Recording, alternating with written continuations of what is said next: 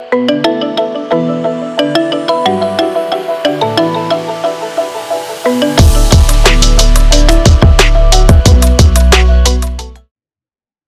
and welcome to Hockey Te Charcha, a podcast series launched by Hockey India in April 2021 with an intention to bring interesting stories of hockey stars who have carved a niche for themselves representing the glorious past, present, and the promising future of the sport. I'm your host, Nandini, and for episode number 44, we are absolutely delighted to have with us the Indian men's hockey team chief coach, Craig Fulton. Craig has had an illustrious career in hockey as both player and as a coach. In his stint with the South African national team, Craig has an impressive 101 caps, which includes representation at the 1996 Atlanta Olympics and the 2004 Athens Olympics. He has also played in the 2002 Men's World Cup and as a coach, Craig guided Ireland to third place at the 2015 Men's Euro Hockey Nations Championship. And he helped them qualify for the 2016 Olympics in Rio, as well as helped them qualify for the 2018 Men's Hockey World Cup in Bhubaneswar, Odisha. His achievement with the Irish team won him the 2015 FIH Men's Hockey um, Coach of the Year award. And in his stint, and in his next stint, Craig, as the assistant coach, famously guided the men's um, Belgium hockey team along with head coach Shane McLeod to World Cup glory in 2018. Craig, thanks so much for joining us on Hockey Te Charcha. Thank you. Thanks for having me. Um, there's a slight correction there. I had 195 games for South Africa. Wow, fantastic. I, thought I, just I thought I just put that in there. Yes, absolutely. 195 caps, everyone. Um, thanks so much, yeah, Craig. Uh, it's uh, thanks for the intro. Really appreciate it. Absolutely, absolutely. Uh, pleasure having you uh, for our show, and um, and also um, you know a big welcome to the uh, to the Indian hockey setup. I think um, I think uh, everyone's very excited for you to be here. And um, before we start talking a lot more about your new assignment, you know, I um, I would just uh, love for our listeners uh, to hear about your journey in hockey. You were born in Harare, Zimbabwe, which has actually hosted some incredible cricket matches. And then you grew up in South Africa, played hockey there, which also again is is a cricket destination. So, how did hmm. hockey really happen? Um, yeah, I was born in Harare in, in Zim.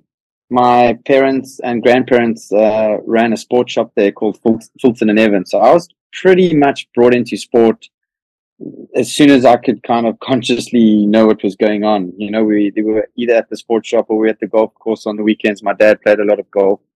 Um, we played all kinds of sports through school, tennis, hockey, even exposed to rugby. But I, I suppose I picked up hockey when I was 10 mm-hmm. and it was at school.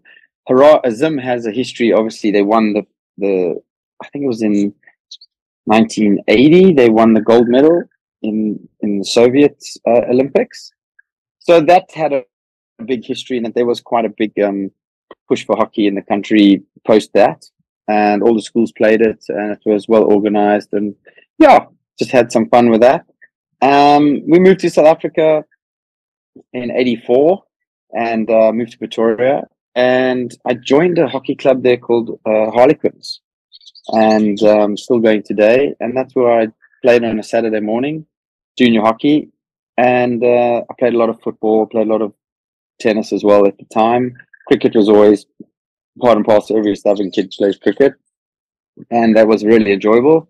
And I suppose when I got to high school, I had to choose um, I couldn't play football anymore because the high school didn't offer football. And um, I played hockey as under 13. And yeah, it was similar to football, obviously, just space and um, a lot more technical. So it was a lot more challenging. And then it became a lot more addictive to try and obviously improve the skills. Um, and I and I played a lot of uh, I played a lot of hockey through high school. Played rugby as well. Played one season And then I realized the guys around me were getting bigger, so I was not going to last, and I needed to go back to hockey. And uh, I ended up settling on hockey. Fantastic. So, so football's uh, loss is hockey's gain, quite literally. Oh, something like that. Yeah. so, no, it's just fun.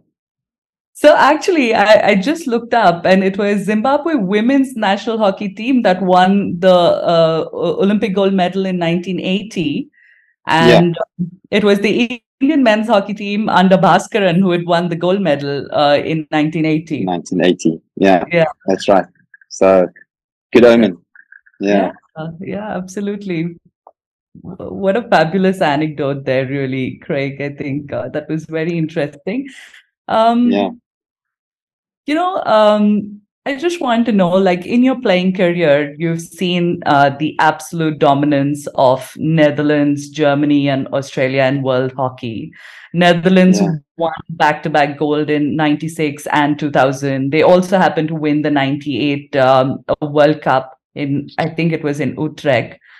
Uh, yes. I'm not wrong. Yeah, and and then uh, Germany ended up winning a World Cup and gold in Sydney Olympics, and then we saw Australia setting new standards in the game under legendary cro- coach Rick Charlesworth. So, so what did you really make of these teams back then? And then, did you, you know, follow their success stories, or did any of that become a lesson for you in your coaching career later on? Uh, it's a good question. I, I, think, like, as a young player coming through uh, the under 21 and then getting into the, the national team, it's always a really big step. Um, and when you play a almost fully professional team versus an amateur team, the gap is just pretty big. So it's more a case around the leagues, all the leagues that are um, accessible to hockey players the league in South Africa was good, but the leagues in Europe are just that much better. So they're just more professional. They're just obviously a lot more um, organized, and there's more quality players playing in them. So the competition is higher. So when you end up getting into these tournaments as a younger international player, or even just a young international team, you end up playing against the best, obviously, players in that country but playing against the best players in the world in that league. So the Dutch league, the Belgian league, the German league, even they all attract really, really top players, and then you end up having a mix of really, really talented uh, teams. Um, so the idea was to compete. You actually had to play most of your league hockey or as much of it uh, growing up in Europe as much as possible and um, not everyone can get a, a, playing contract. So because there's so many good Dutch players in the Dutch league and vice versa, and, and the same in the German and the Belgian league. So you really had to be above average to to get in there and, and do that. Um, so that wasn't an option for me initially. I, I played um, 96 Atlanta Olympics was a really, really amazing eye opener. We had a really good team.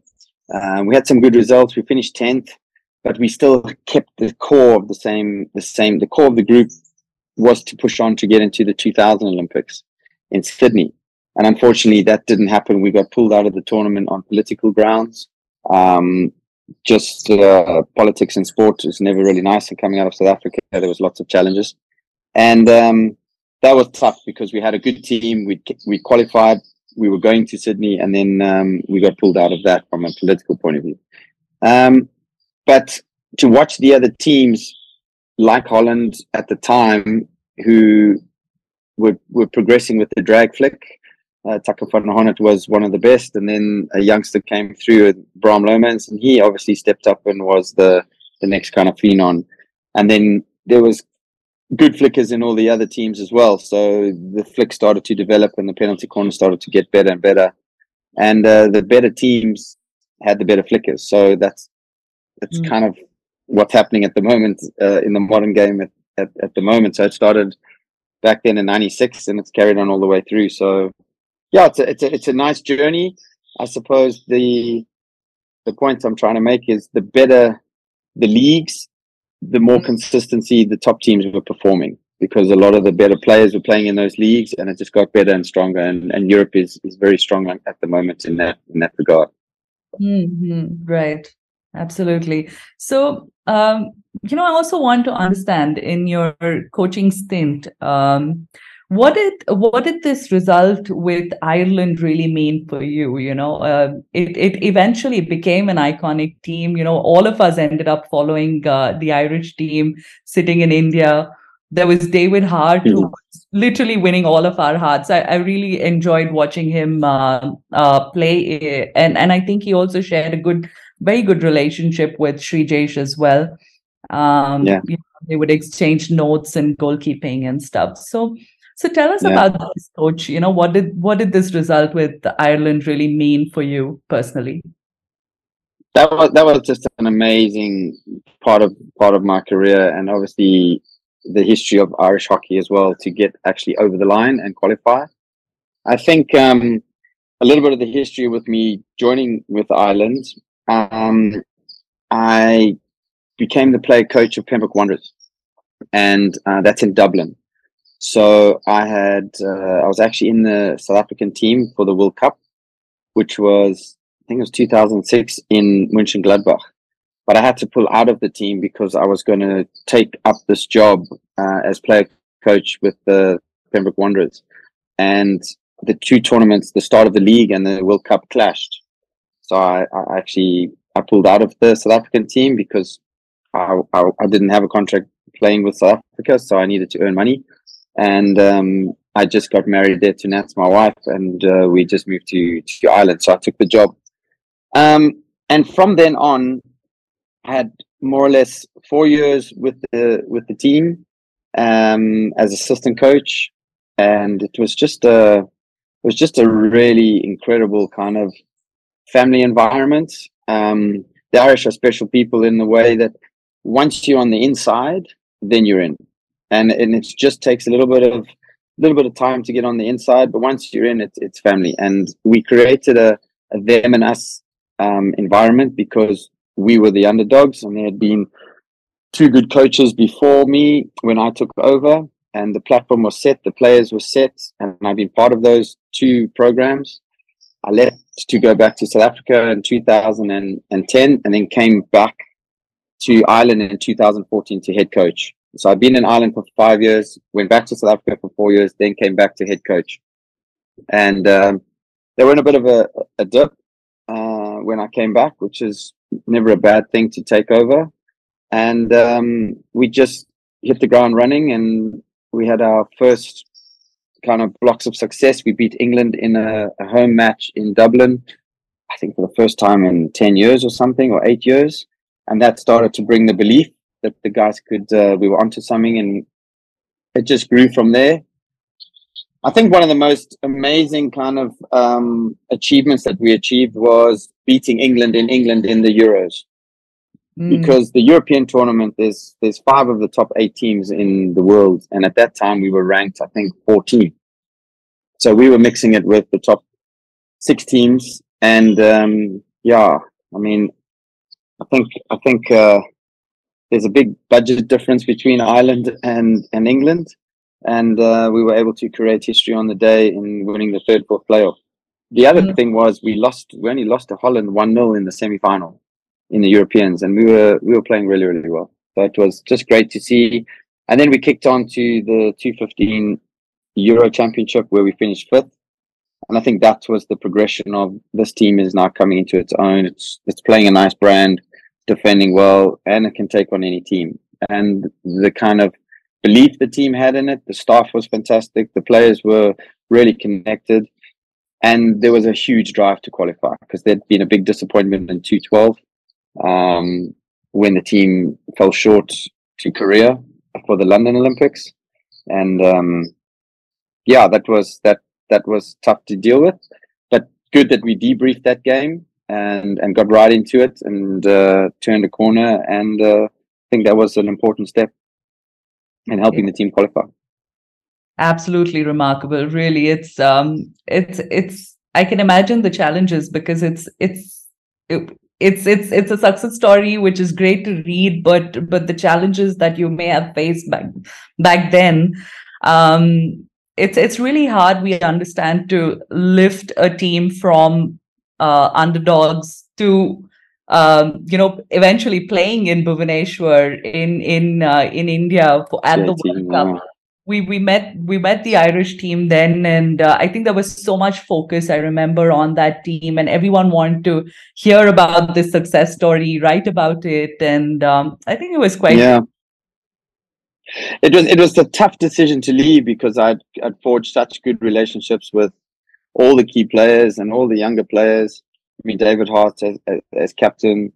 I mean, I, I was part of him coming to, to Pembroke when he was 18 and his brother Conor and all the other players and Ronan Gormley who was captain at the time in, in Rio. So there was a lot of there was a lot of time spent with and playing with and coaching with and um, learning from and learning with them. And uh, yeah, it was a special time. And then me obviously being asked to join Belgium at the time before going away. I think it was like July, August. I joined Belgium, and then July, the team we we we qualified obviously for the World Cup. Uh, I think it was May June, somewhere around there in South Africa. So it was very sudden. It, it, it was very sudden, and I think that uh, that obviously unsettled the team a bit. Um, but uh, yeah, the, these are these are big decisions to make in one's career, and I, I chose I chose that path to to leave Ireland and uh, to pursue a, a full time assistant coaching role with Belgium. Yeah, yeah. Well, I think we will come to that uh, stint as yeah. well just a bit, but uh, but but I, would like to draw some attention on Natalie. She's been really the woman uh-huh. behind your success. Um, she's been a player. So. Yeah, yeah, absolutely, and she's been a player herself, so I'm sure she understands uh, all the sacrifices it may take, um, you know, in in in your yeah. careers, and and tell us a bit about this coach because you know i i have huge regards for you guys um you know you leave your families behind take up take up this job it's an absolute hot seat um you know guiding the indian men's hockey team and um there's a lot of sacrifices that goes behind this job as well which you know i think people should be aware of so so tell yeah. Tell us about Natalie. Okay, so it's been it's been it's been like three phases to be honest. So we moved back to South Africa as a family in 2010, and uh, we went back to work at the University of Pretoria. And Nats was head of the the hockey program, and I was the high performance director there. And we had four great years, and I just knew I'd worked with South African uh, women's as assistant coach, and then was working with the South African men as assistant coach. And then I applied for the job for the SA men's um, uh, position, and and like I was turned down, so that that didn't happen. And then I knew I couldn't stay in South Africa for too much longer. I needed to I needed to stay in the international game, otherwise I would kind of fall behind. And um, it's kind of like that at the international level. Like if you're not in it for two to four years, then suddenly you get passed on, and it, it, it's uh, it's really hard to get back into it. Mm. And um, I got a call from David Harte at the time, and he said, "Listen, we've just uh, parted with the previous coach, and uh, we'd we'd really like you to consider. Would you put your name in the hat to try and um, you know coach Ireland?" And I've just moved my family back, and we've just had a third child, mm. uh, Lola, and it was now if I take this position, obviously I've got to go back and what do we do with the family? And it's not about just moving the family back again because we were having, we just settled and it was, it was a really, it was a really nice time in our lives to be back in South Africa. And, um, so I flew. So I accepted the job and I took on the challenge of making history and trying to help the team qualify because that was the only reason to go. Mm. And it was clear from day one. But then what I would do is I would fly away for six weeks and then I'd go home for two weeks. Mm. Six weeks away, two weeks, six weeks, two weeks. And um, yeah, we had a very young family, three kids. I think, um, yeah, Mila was probably about eight, Jake was five, and yeah, four, five, and Lola was like one. Mm. So it became very, very taxing for Natalie at the time. And um, I said, like, once we get this um, team playing and we get everything lined up, then we'll move as a family together to come back to Ireland. And we did that uh, about 18 months, maybe two years later. Uh, mm-hmm. but yeah, just under two years. So wasn't with the family, but the same thing we had to deal with the team because it's amateur in Ireland. So mm. the guys pay money to play for Ireland at that time. Yeah. Uh, so roughly 500 euros. So you can kind of completely see the, the, the joint sacrifice of coach doing what he was doing, players doing what they're doing, using all their leave, using all their unpaid leave. Some of them had to take um, just to make the tournaments and the training blocks. And then we had to have a bigger squad so that we could obviously facilitate a team still playing when others couldn't take leave. But obviously they were more experienced, so they would then play the bigger tournaments to help uh, the team uh, qualify. So it was quite a big, a big um, puzzle to put together. And then on top of that, we also, with Irish Hockey, we fundraised. So we mm-hmm. fundraised over 200,000 euros from the hockey community and the local um, there's hockey clubs and everything to try and get the team to train more full time going into uh, Rio Olympics. Mm. So that was a whole different ball game. So I'm in involved with fundraising for the team, and we're running out of money because while we're training, we're running out of money, so we have to mm. put on hmm. another event to try and get more money to keep the team together to train. So it was just it was it was an amazing kind of commitment from everyone that ended up pu- pushing that team towards Rio, and it was very, very close, very, very close. I mean, we lost three two to India in the first game, um, three two to Germany, um, three two to Argentina, eventual gold medalists. So it was a fantastic competitive campaign. We just fell short in the one game. We needed to beat India at the time, and we beat Canada to make the quarters. The quarters was our goal, and it was um, yeah, it was a memorable time, but very, very difficult. So the sacrifice of all of that uh, is based in, yeah, Natalie. Natalie is the rock in our, in our family and in our lives, and it happened again in Belgium. Just to give you an idea of the rhythm that I would do, because in in head coaching, there's only a certain amount of jobs that are full time in the world, and mm. as you get up and higher and higher in that in that ladder, they seem to be further and further away. And this Belgium um, gig was actually, I would go to Belgium on a Sunday morning and be part of the, the league game, watch game specific games, and then train Monday, Tuesday, Wednesday, fly home either Wednesday night or Thursday morning, and then be home Thursday night, Friday, Saturday, three days of the week, and then fly again Sunday morning. Mm-hmm. And then I mm-hmm. did that for like three years. Wow. So I'd fly in and out of Belgium every week. And then it got a little bit crazy after that because of COVID and all sorts of things happened.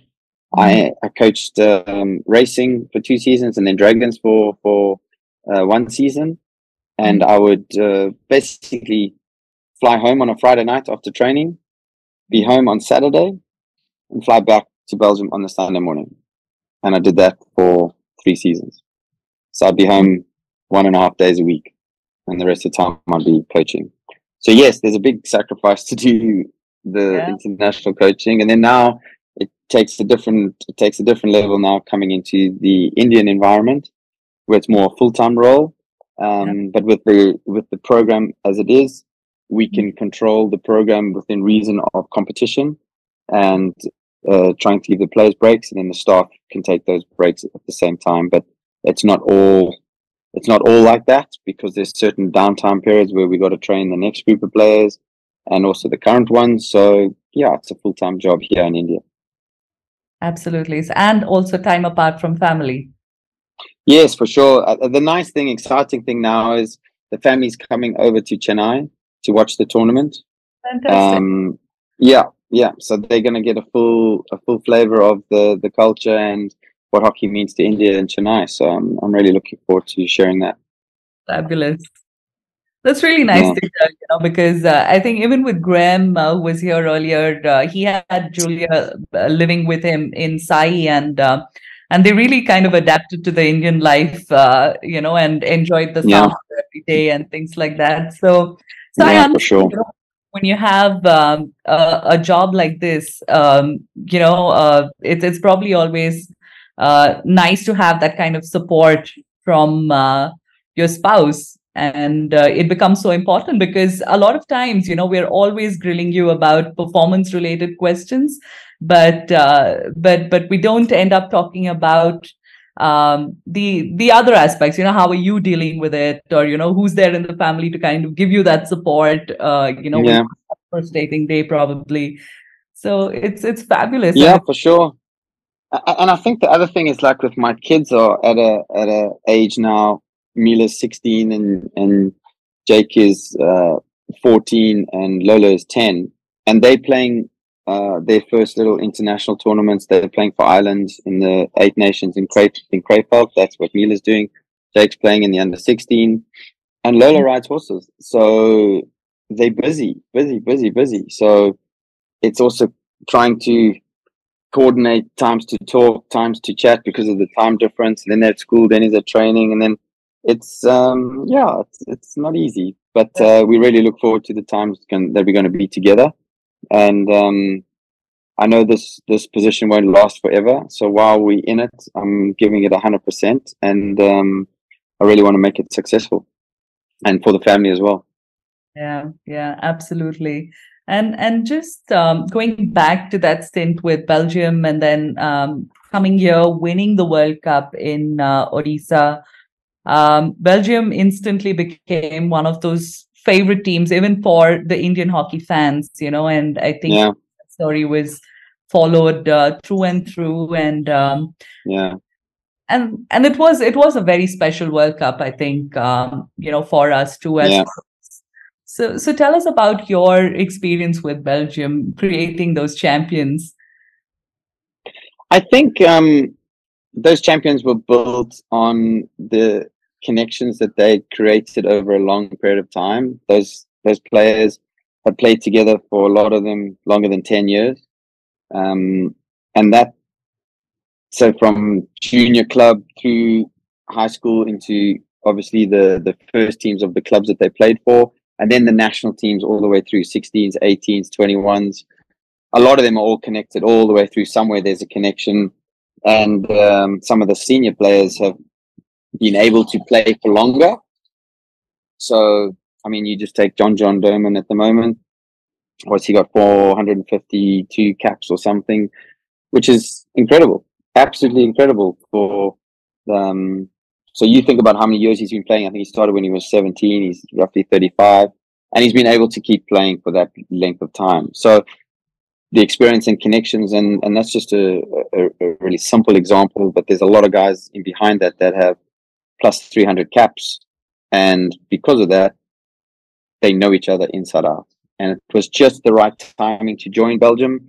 I came in with uh, one or two um, objectives to try and help the team improve in certain areas. I presented to the team. It was it was quite a interesting conversation, and I think um, it was an important one. But at the same time, they had all the ingredients. Everything was there, and it was just timing and getting everything right again. And and um, the tournament in 2018 was a fairy tale. To be honest, it it just had all the hallmarks of okay, we didn't start very well. Uh, all credit to India at the same time. I think we drew the first game two two, um, and then it kicked on from there. We had to play an extra game. Uh, I think Germany won the pool, and they had almost like a week off. And we played the extra game against Pakistan won that game and had more rhythm, and then beat uh, Germany in the quarters 2 0. Mm. And then a, a, really amazing thing happened, which was so sad, but at the same time, really highlighted the the connection in the group. Uh, Simon Gougnard, mm. his uh, father was very ill before the tournament, and the night before the semi final, he passed away. Mm. And obviously, you know what that that um, connection with the group and the parents and everyone that had gone through 10 years or 12 years of being on the side of the pitch and supporting their, their kids and everyone else's kids and watching this team grow. The next day we played England and honestly, it didn't matter. We could have played anyone. We would have smashed them mm. at that time. And um, it was such a, a, a, poignant moment in, in the tournament because yeah, it just it just settled the team. It just uh, it had purpose, and then to play. I think it was Holland in the in the final in a nil-nil final. Uh, that's not that's not heard of before, but um, that happened, and then it went to shootout, and to win it on shootout, had to do a retake again because we thought it won it, and then hadn't won it, and then uh, Florian von went and finished it, um, and um, yeah, the rest was history after that. So it was the first one, and after joining after like three four months, it almost gave it validation that that was the right move, that was the right place to be. Um, I was trying to do my thing and add value there and be as positive as I could be with the environment. And um, yeah, it worked. And uh, there was fantastic coaches there, obviously with Shane and with Michel and all the rest of the staff. And it was just a really good tournament. Mm, it's interesting that you mentioned about being positive because I think that was the nickname the, the, the guys in Belgium gave you too. You're Mr. Positive. And that's what a lot of them said when I think some of us were talking about uh, uh, you joining the Indian team, and uh, yeah, yeah. some of the players said, "Oh my God, he's he's Mr. Positive." You know, this it's impossible to have him, uh, you know, ca- catch him on the wrong side. He's constantly, you know, just giving positive outputs. You can never get anything negative out of Craig. I get angry now and again, but uh, for the right reason. But I suppose, I suppose, you have a choice, right? You you can either see the the glass half empty or half full or and um, I choose the the latter. I always want I always see it as it can be, not as it is. And um, I think that's one of my strengths, and that's just that's just natural for me. It's not it's not easy to do. Don't get me don't get me wrong, but I choose that. I choose that way because it's helped me more than it's uh, hurt me. Put it that way. Mm. Yeah. You know, I must I must share this instance with you, which kind of uh, portrays the absolute determination that the Belgium team uh, had, uh, you know, ahead of the World Cup. Then they just wanted to win it at all costs. I don't know if you remember in 2007 mm. we had the World League final here in Bhubaneswar. Yes, they actually lost to India. I think. I think they lost uh, a podium finish to India and mm. uh, that did bother them quite a lot so i think i think around that time we also had the world cup replica in the stadium and okay. uh, the belgium squad overnight decided they wanted wanted to just get into the stadium somehow and lift that replica just to see what it feels like yeah. Yeah. they told themselves that we'll come back exactly one year from now and win the and lift the actual title that was quite. And, and that's and that's a self fulfilling prophecy, right? And they did it. So I think they really had uh, a disappointment, and sometimes through disappointment, that's not not the worst place to be a year out from a big event, and um, lots of things kind of clicked in in the team to to do things better and to be better and um, that was the catalyst for sure. They still talk about it. It's it's really funny. It's uh, yeah. yeah.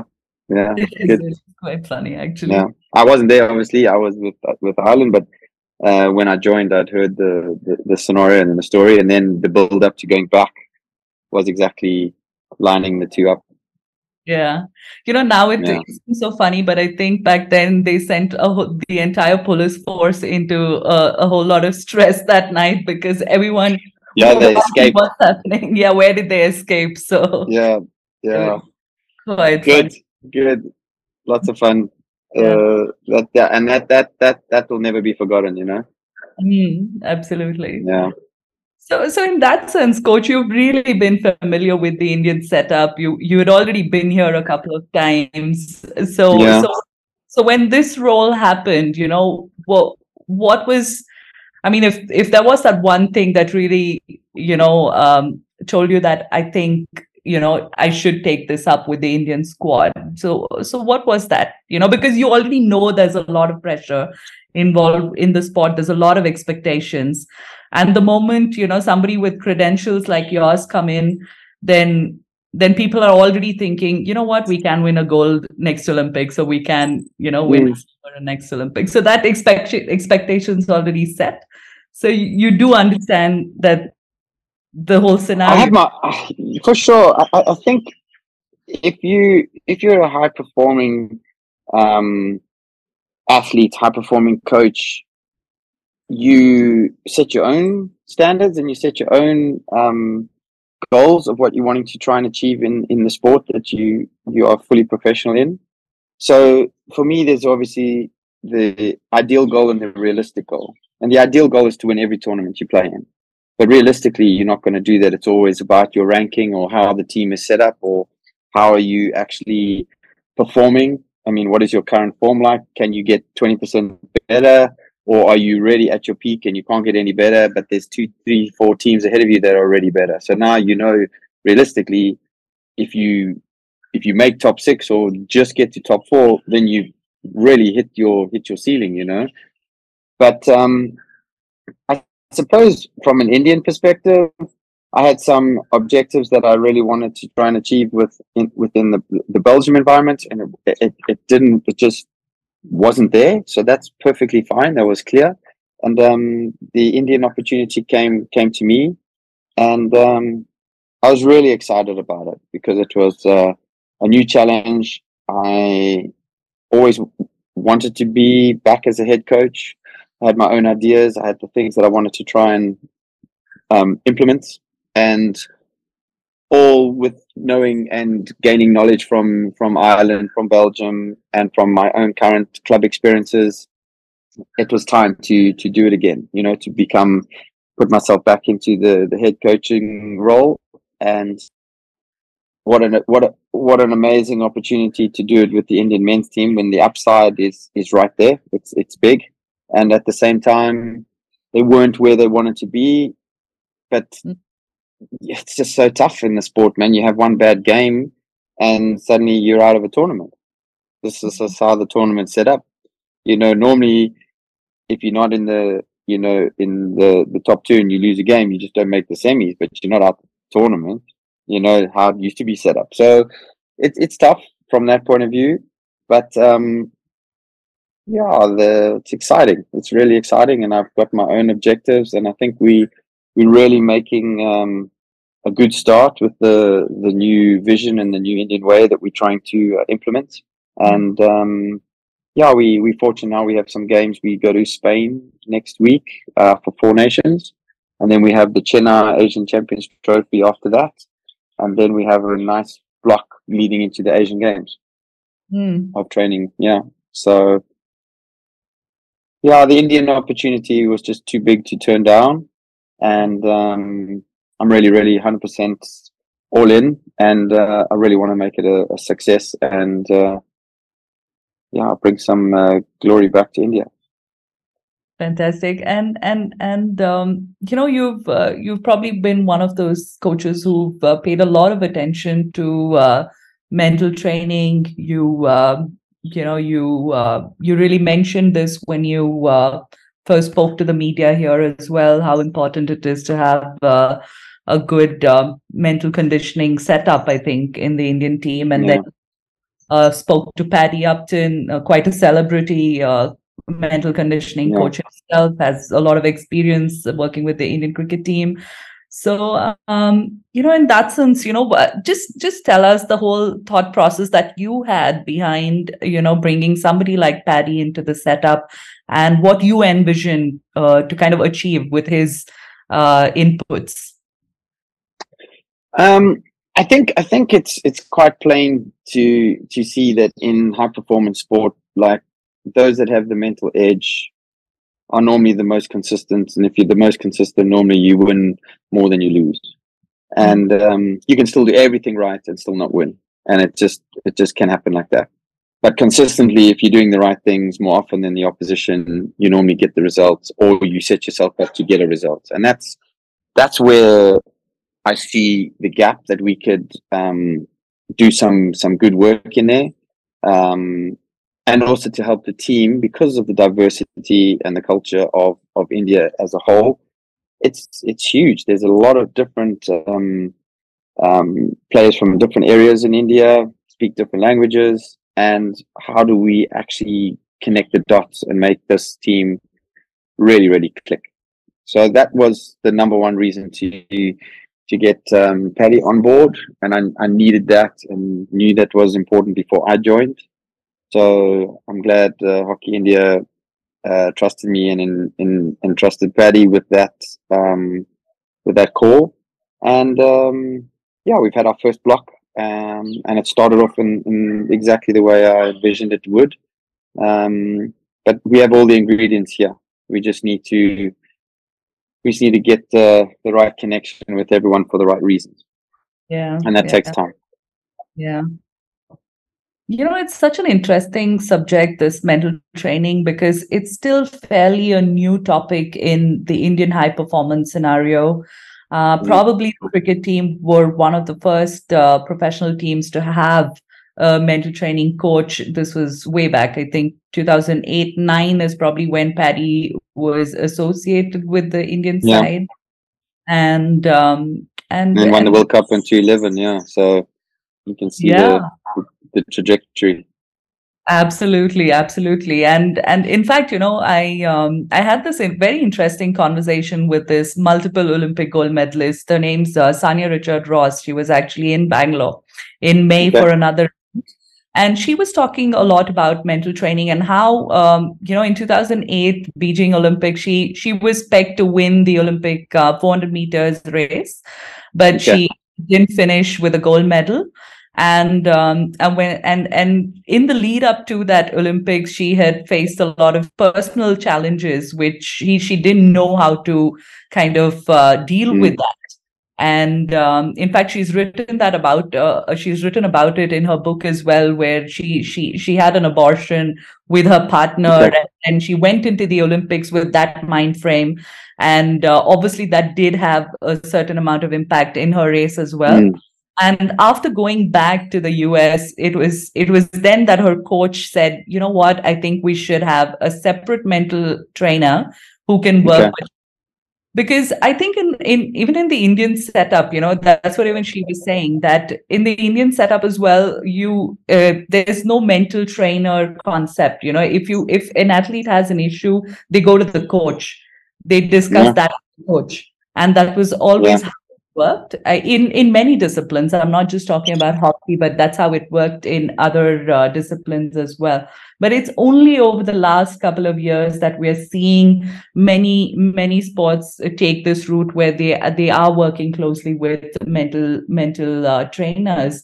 And i think this is Yeah. something that never usually comes out as well uh, that you know athletes so much of expectations but that aside there are times when they're also going through things in their personal lives which uh, also need to be addressed like any one of us uh, you know who Yeah. were struggling to cope with these dual roles so i think what Yeah. you're doing is quite remarkable at the moment with uh, the indian team and and trying to mm, you know bring this awareness that it's very important to work with a professional uh, mental training coach who who can make the difference really I think I think you human first before you're an athlete before you anything. So Mm. you have to coach the human first before you can coach the athlete in a sense. So if the athlete is like you say really struggling with something personal, it doesn't matter what you do on the field or in the training room or in the gym, it becomes a massive challenge. Sorry, that's just a tractor driving by. okay And um, so, firstly, that link between coach and, and, and, and athletes is the most important because if your athlete is off and they're honest enough to tell you because they trust you enough to, to let you in, then you have a really good uh, starting point um, to actually understand what the, the, the athlete's going through and then also to try and help them or put them in a, a better environment or whatever the case. It could be a whole lot of things because obviously us humans are very, very complex. And sometimes when it comes to selection or sometimes comes to injury or rehab or, you know, testing or lots of things happen to different personalities. And the more you know your group, the more you know how they should or could respond because that's ultimately the, the key under pressure is that I know I'm going to get a seven out of 10 because of this challenge versus I don't know what this player is going to do because um, they react differently to different situations. So you're always trying to understand your players first, put them in those environments, and then give them the tools, the mental tools to stay focused, to stay on top, to stay on task. And then if they get distracted or frustrated or emotional, how to help uh, themselves get back into, you know, get back on point, and then also the communication, the language from the rest of the team and the teammates, uh, how to do that as well. So it's not easy to do because sometimes if you're in a hierarchical system where the coach is God, it's just you don't even talk back to the coach, and then suddenly you lose all of that. It's out of fear. It'll work for a, a certain amount of time, and then it, it won't work after that because then the coach loses respect or the players move on, and then he has to do it all over again. So the so there's a different way of of of, of obviously approaching it, but it is seriously important because I think most of the games are that are won are won with the right mentality. And the worst kind of games to lose is the ones that you lose yourself, that you don't get beat, that you make multiple errors, and then the opposition win because of that, not because of they were better than you. Mm. Right. That's yeah. very interesting, actually. Yeah. And and and just just um, on the fun fun side of things, you know, um, just wanted to understand um, if you have introduced any sort of uh, punishments for the team you know i'm i'm telling you where i'm coming from uh, because it, they're a great bunch very professional yeah. and, uh, and and uh, but at the same time they can actually be quite notorious as well. And and yeah for sure. previously previously i think they had um, they had punishments for different things. You know if you're late for a training session then you pay 500 rupees. And you know they they ended up collecting so much cash at the end of it that you know when they went on tours they would use that money to kind of go have yes. a dinner or something and then and then the i think that was introduced by Roelant back in the day. And yeah. uh, kind of inculcated the, the, the discipline and punctuality you know no one comes late for a tr- session and things like that. And then uh, with graham i think um, i think if if somebody uh, fouled in a game or something when they're training then the everyone else in the team actually is punished. They're they're supposed to do like 50 push-ups or something. And and i remember i think when Harendra was there he uh, the team that lost a match had to cook for the entire team. So so all sorts of Brilliant. things. No so, very good very good. So, so we so, we building on that? There's a there's a few things um they deal with the the players that come late in their own way. Um we've had a few people that were confused between which group and that and they they got dealt with uh, in their own way. They like kind of set up their own little tunnel, and the guys have to run through it, and they all smack smack him uh, mm-hmm. whichever way. Or it, it's just a bit of fun. It's obviously just to kind of highlight someone was uh, not listening. Um, same time, there's all high performance kind of um, um, focus points that we look at. I'm not going to get into all of that, but that the we we're building on that at the moment. So we've got a few going, and uh, yeah, give me six months, and then I'll tell you uh, exactly what's going on. okay, but are we going to reveal any names today? Who comes late, or uh, who who's? I, I suppose um, it varies. Actually, it's not it's not just just one. I mean, the group is is seriously committed. It's seriously uh, punctual um, it's just a really good group to be around. They work really hard, and um, when you ask for maximal uh, effort, they give it and some. So sometimes it's not necessarily about getting them to train at maximal; it's to actually get them to train a little bit less, depending on what session we're after. But um, yeah, they're all very excited. They're all very com- uh, committed and competitive, and that's all we want. We want iron to sharpen iron, and make sure that whatever team is selected the rest of the guys are fully invested into making that team the best it can be because of the level that they bring in everyday training. So we are 100% committed looking for all the 1% that we can gain every day. Otherwise, if we, we lose a few days with uh, the wrong uh, mindset, then it's not good in a, in a, in a, in a full-time program. So you can make it up on other times, but if you're trying to consistently get and make gains, then you need to chase those those one percenters as much as possible. And they could be anything. They don't have to be on the field. They the connections you make with with players that maybe you're not connecting well with, or the work you do in the gym, or the recovery, or the nutrition, or actually the sleep is obviously one of the most important. But then improving the game intelligence around what are we actually trying to do as a team? How do I mm-hmm. fit in tactically, and what do I? How can I use my strengths to to make this environment even better? Um, and then, you know, being open and honest. If I make a mistake, that's that's also okay. That's like put your hand up and um, we take accountability for that, and then we can fix it because uh, by creating those values and creating that, we start to develop our culture and and obviously the culture is a really important part of the process. If yeah. we ever, if we're trying to get any results, if we don't have the culture and we don't have the process, uh, it becomes very difficult. So that's the first part and parcel of what we're trying to achieve here. Right, right. And just, uh, Coach, lastly, um, you know, we will be airing this uh, in the lead up to the Asian Champions Trophy. So just circling back to this tournament itself, you know, um, uh, tell us about, uh, you know, who you think might pose the biggest challenge. We've seen South Korea do really well in the World Cup.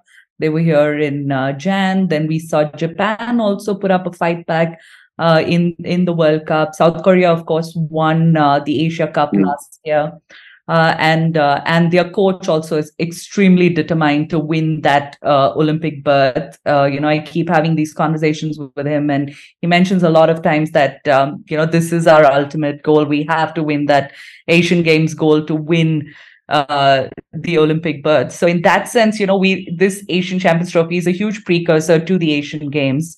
And um, you know, what do you make of the competition uh, we're going to see in Chennai, and uh, who are the teams that you kind of um, want to watch out for, and things like that? I think um, I can go on a whole like conversation about all the other teams. I mean, all the other teams have won it, and you know they all become a threat, and you just don't know what teams coming up in a one-off match. That's the that's the the beauty of our sport.